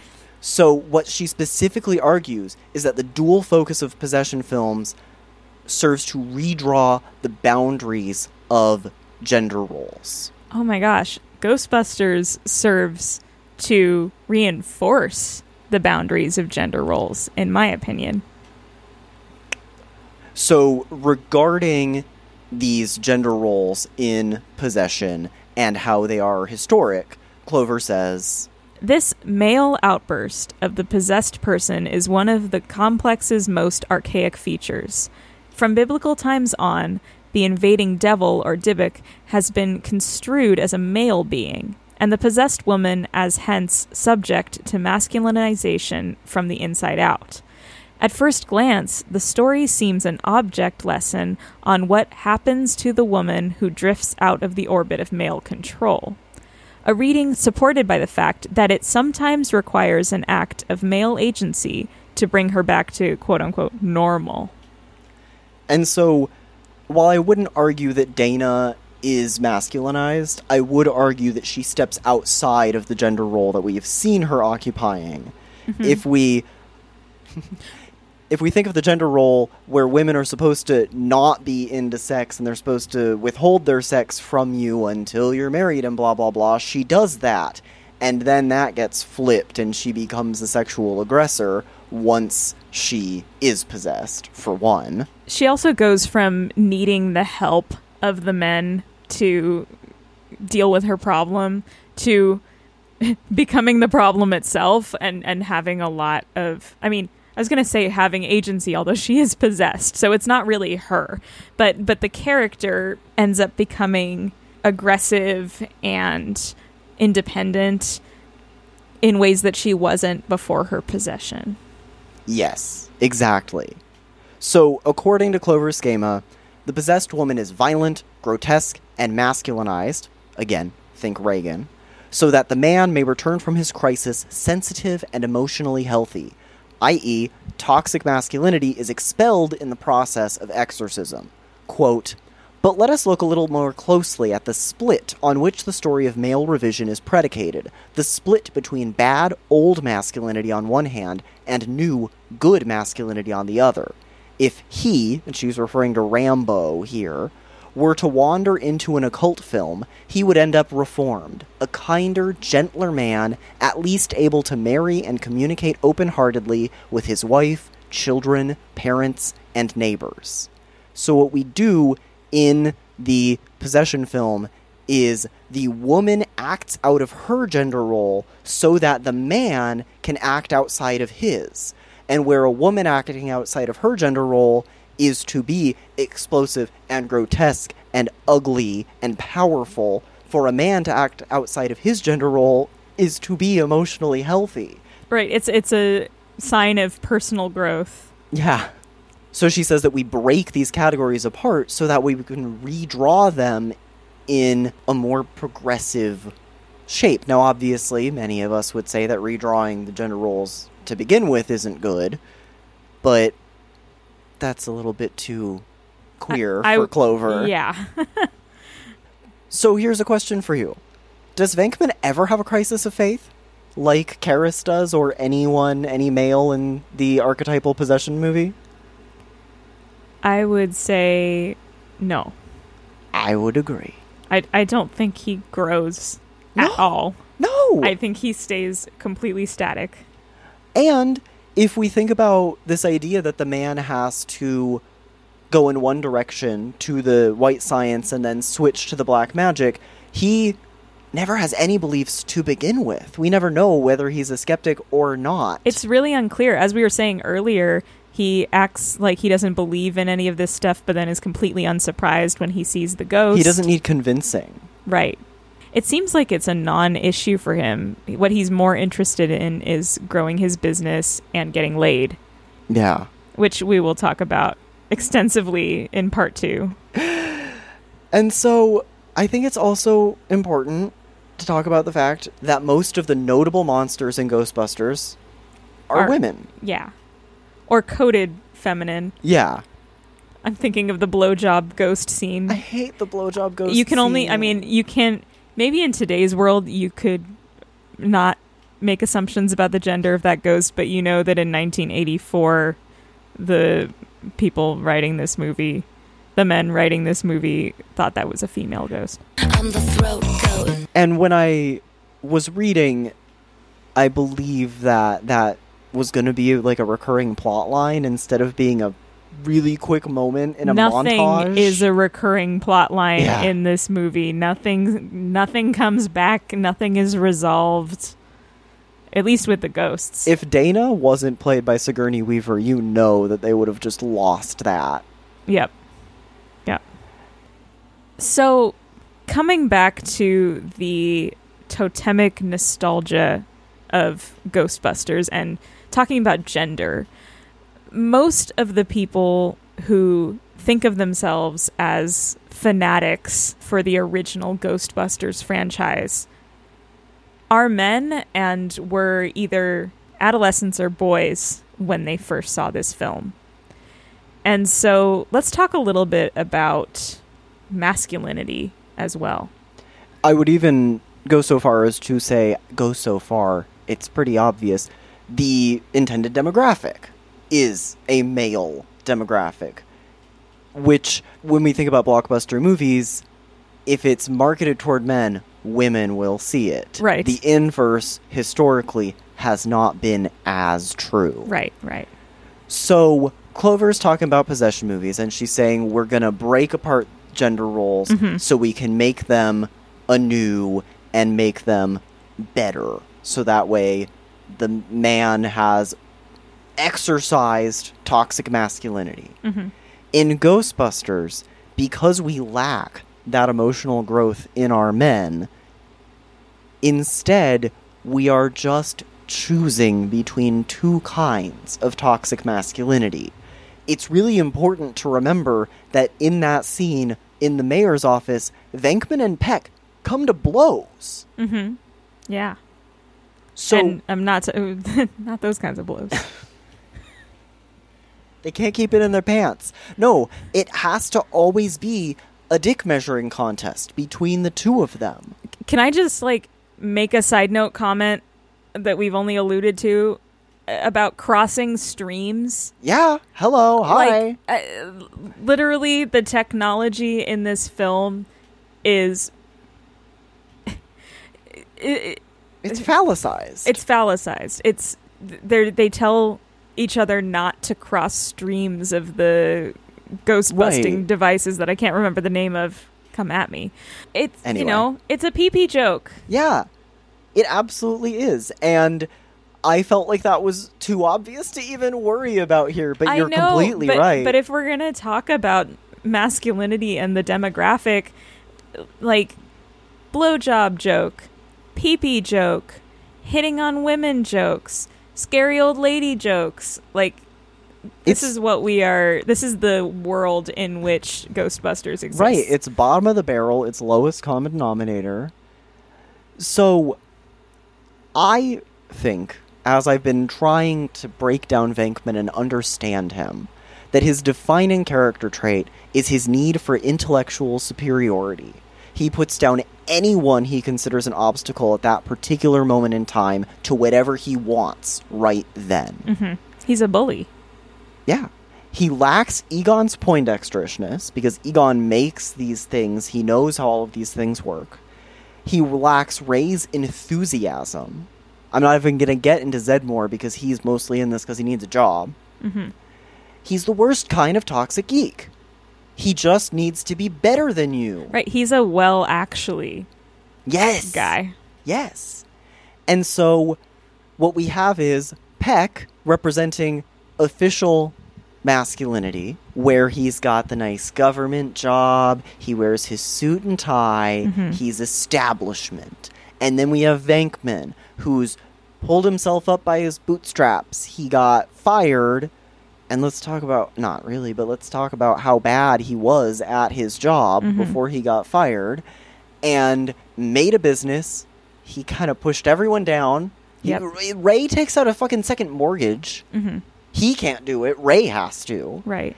He is that geek whose entire personality is not caring about the thing, it's not being smart, it's needing to be better than you because he sees himself as having been pushed down. I mean, it's really just the typical outlaw cowboy story superimposed onto someone who is in an unrespected field in academia, which makes him a geek, right? He's obsessed with this thing that nobody wants to fund, no- nobody seems to care about. And so there's some insecurity there.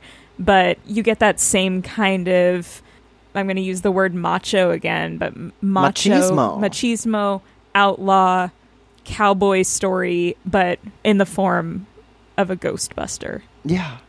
And so at the end, what we've done is not recreate gender roles and make a new non toxic masculinity. We have just decided which toxic masculinity to idolize. Right. And that's why I think the geek guys latch onto this so much and Mhm. construct an identity around this movie that was so threatened by the idea of another movie being made. Like, guess what? We're not overwriting every VHS and DVD and digital file of Ghostbusters 1984 with 2016. It's a new movie, Right. but it's a threat. Right. Yeah, and it seems much easier to just pick from the options of masculinity that already exist than to try to redefine it. it it's so much less terrifying and also easier to defend amongst your peers. And so it's really not surprising that this is what happened. And yet it's disappointing.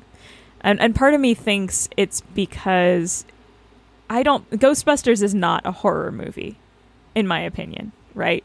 Horror adjacent. It has horror, horror. elements, but I would not call it a horror movie. And I think that the genre not that there aren't problematic horror movies, but I think that the genre of horror lends itself to more radical, interesting takes on things like gender than a blockbuster movie. I feel like Ghostbusters, in some ways, was required to reinforce gender roles, where a horror movie wouldn't necessarily need to do that because it's meant to unsettle and it's meant to disrupt. And that's what people go to horror movies to see. But they go to a fun, silly, impressive effects, boys' night out type of movie, not to question what it means to be a man, but to feel included. Yes. What is interesting to me, however, is I'm so used to horror being referred to as a genre movie and Mm. the ways in which sci-fi and fantasy and horror and comedy are all genre films. Uh-huh. And so they're they're denigrated, they are not considered as seriously, so you can be more, not progressive, but subversive. Yeah. You can be more subversive in a genre film. It is true that horror is the bottom of that barrel, and you can slip a lot more threatening ideas into a horror movie. But I would argue that Ghostbusters is still a genre film, Uh huh. and it's just interesting the way that it's kind of like Star Wars, sci fi films, and space operas that aren't Star Wars have really been, for the most part, ignored.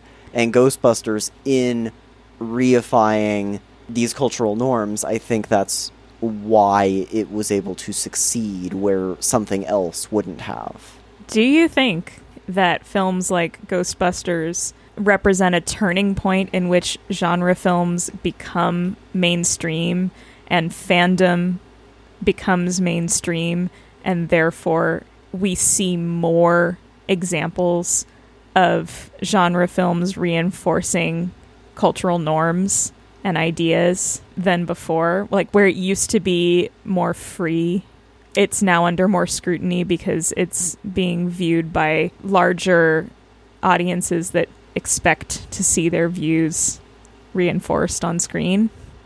At least I would say that the genre films of the 80s, from my limited knowledge, would be what I would consider the turning point. Not necessarily Ghostbusters specifically. Right, but just But as, that era, as an example. Yeah, is definitely rife with that happening.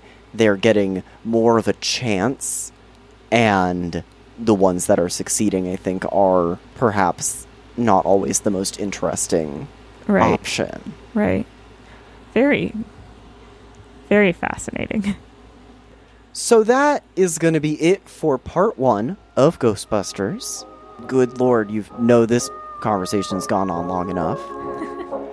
if you want to know when that next episode is dropping, you should follow us on social media, Ghosts Were People 2 on Tumblr and on Instagram. You could email us gwp2pod at gmail.com. Especially if you know anything about ghosts and Gilmore Girls, please send us an email.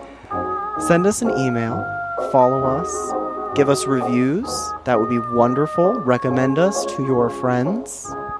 So, next time on part two of Ghostbusters, we are going to be getting into many other topics, including immigration, invaders, Orientalism. We're going to be talking about the Aykroyd family and their links to spiritualism and the occult. We're going to be talking about capitalism. Uh, we're going to be talking about the rise of the religious right. We're going to be talking about occult architecture and creeponomics. Doesn't that sound like a good time? I know it sounds like a good time to me. so, Join us soon. We hope that Bustin makes you feel good. and as it says on the Ouija board, Goodbye. goodbye.